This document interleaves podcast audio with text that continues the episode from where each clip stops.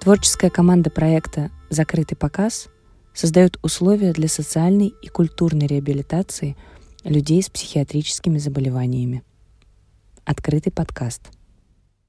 Сегодня 2 февраля, День памяти Хармса, и мы приехали в Стин. Режиссер решил провести предварительный показ. Зрителями были пациенты больницы.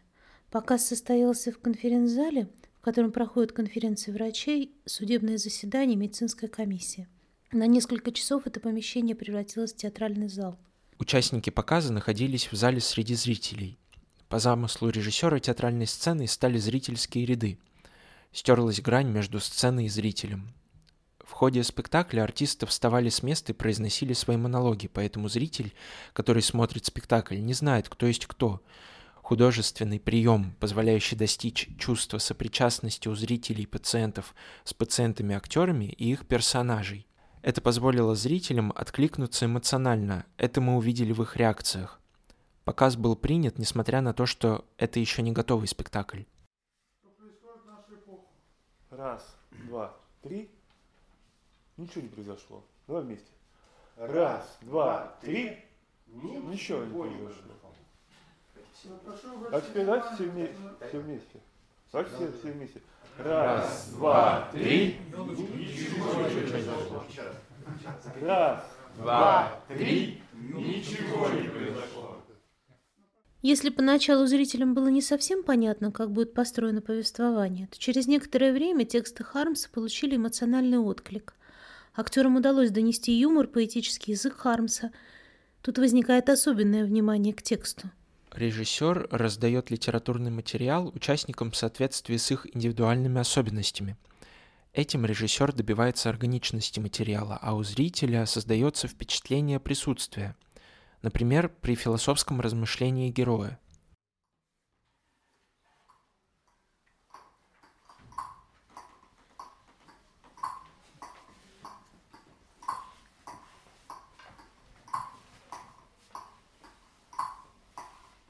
Я говорил себе, что я вижу мир, но весь мир был недоступен моему взгляду, и я видел только части мира.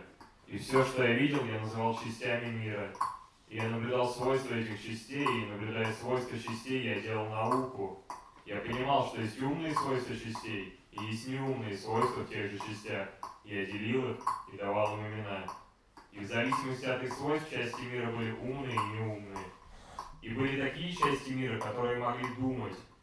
И эти части смотрели на другие части и на меня. И все части были похожи друг на друга, и я был похож на них. Я говорил, части гром, части говорили, пук времени, я говорил. Я тоже часть 3 поворотов, части отвечали. Мы же маленькие точки. И вдруг я перестал видеть их, а потом и другие части. И я испугался, что рухнет мир. Но тут я понял, что я не вижу частей по отдельности, а вижу все за раз. Сначала я думал, что это ничто, но потом понял, что это мир, а то, что я видел раньше, был не мир. Я всегда знал, что такое мир, но что я видел раньше, я не знаю и сейчас. И когда части пропали, то их умные свойства перестали быть умными, и их неумные свойства перестали быть неумными. И весь мир перестал быть умным и неумным. Но только я понял, что я вижу мир, как я перестал его видеть.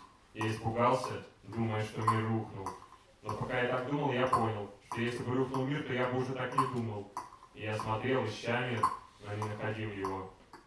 А потом смотреть стало некуда. Тогда я понял, что покуда было куда смотреть, вокруг меня был мир, а теперь его нет. Есть только я. А потом я понял, что я и есть мир. Но мир — это не я. Хотя в то же время я мир. А мир не я. А я мир. А мир не я. А я мир. А мир не я, а я мир, и больше я ничего не думал.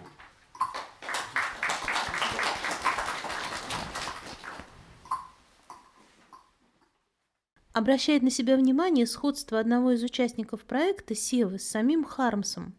Режиссер выделяет ему юмористический монолог самого поэта, и зал откликается. Правила жизни Хармса. 1 января 1935 года устанавливается в моей жизни следующее. Первое. Ежедневно писать не менее 10 строк стихов и одного водевиля. Вставать отнюдь не позднее полудня, ложиться отнюдь не позднее 2 часов ночи, гасить свет. Третье. Читать газеты. Четвертое. Отмечать каждый день количество зря проведенных часов. Вот совет Хармса артистам-юмористам. Я заметил, что очень важно найти смехотворную точку. Если хочешь, чтобы аудитория смеялась, выйди на эстраду и стой молча, пока кто-нибудь не рассмеется.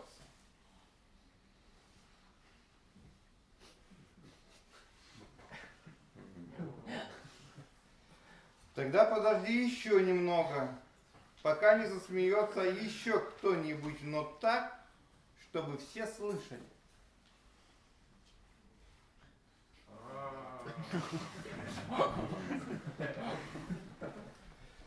Только этот смех должен быть искренним, а клакеры в этом случае не годятся.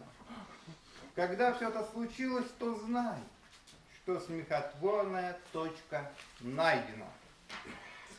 После этого можешь приступать к своей юмористической программе. И будь спокоен, успех тебе обеспечен.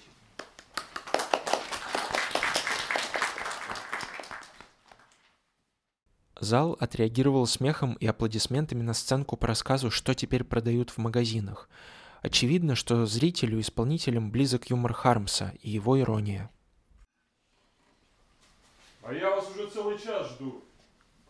Неправда. Я всего 25 минут как из дома. Ну уж этого я не знаю, только я тут уже целый час. Не врите, стыдно врать. Милостивейший государь, потрудитесь выбирать выражение. Я считаю... Если вы считаете... Сам-то ты хорош. Эти слова так взбесили Каратыгина, что он зажал пальцем одну ноздрю, а другой смахнулся в Тикокеева. Тогда Тикокеев выхватил из кошелки самый большой огурец и ударил им Каратыгина по голове.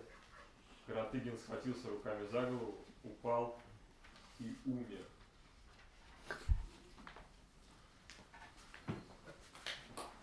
Вот такие отборные огурцы продают теперь в магазинах. Мы наблюдаем, как меняются наши участники в ходе проекта.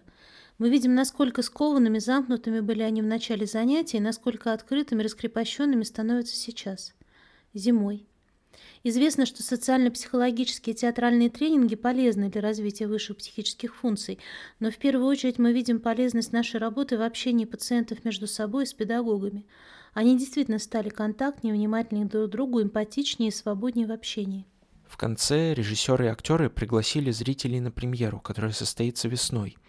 Этот показ Борис назвал читкой, потому что это еще не готовый спектакль. Будем ждать премьеры и обязательно вам расскажем.